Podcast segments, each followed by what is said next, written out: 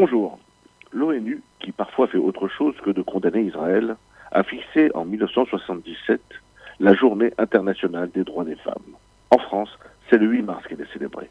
Donc, en ce 8 mars 2019, j'aimerais rendre hommage à toutes les femmes, à celles qui sont libres et illuminent nos foyers et notre société, mais aussi à celles qui aujourd'hui encore au XXIe siècle sont esclaves et subissent la violence et l'humiliation dans certains pays et au sein de certains peuples qui vivent encore à l'âge des cavernes.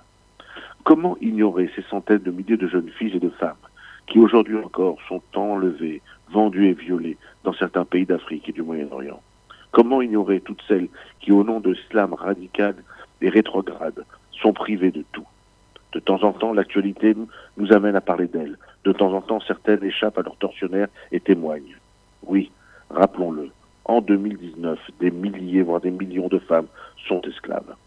À celles-là s'ajoutent celles qui, au nom d'une idéologie djihadiste, ont rejoint volontairement les zones de guerre et Daesh, acceptant de ce fait la soumission à cette idéologie mortifère. Chez elles, la notion de mère protectrice s'est transformée en celle de mère porteuse de haine, leur aspiration n'étant pas de protéger leur enfant, mais d'en faire des martyrs. Comment une mère peut-elle accepter de faire grandir son enfant dans le seul but de le voir combattre et mourir en martyr? Nous n'avons pas de réponse, si ce n'est l'endoctrinement et la haine.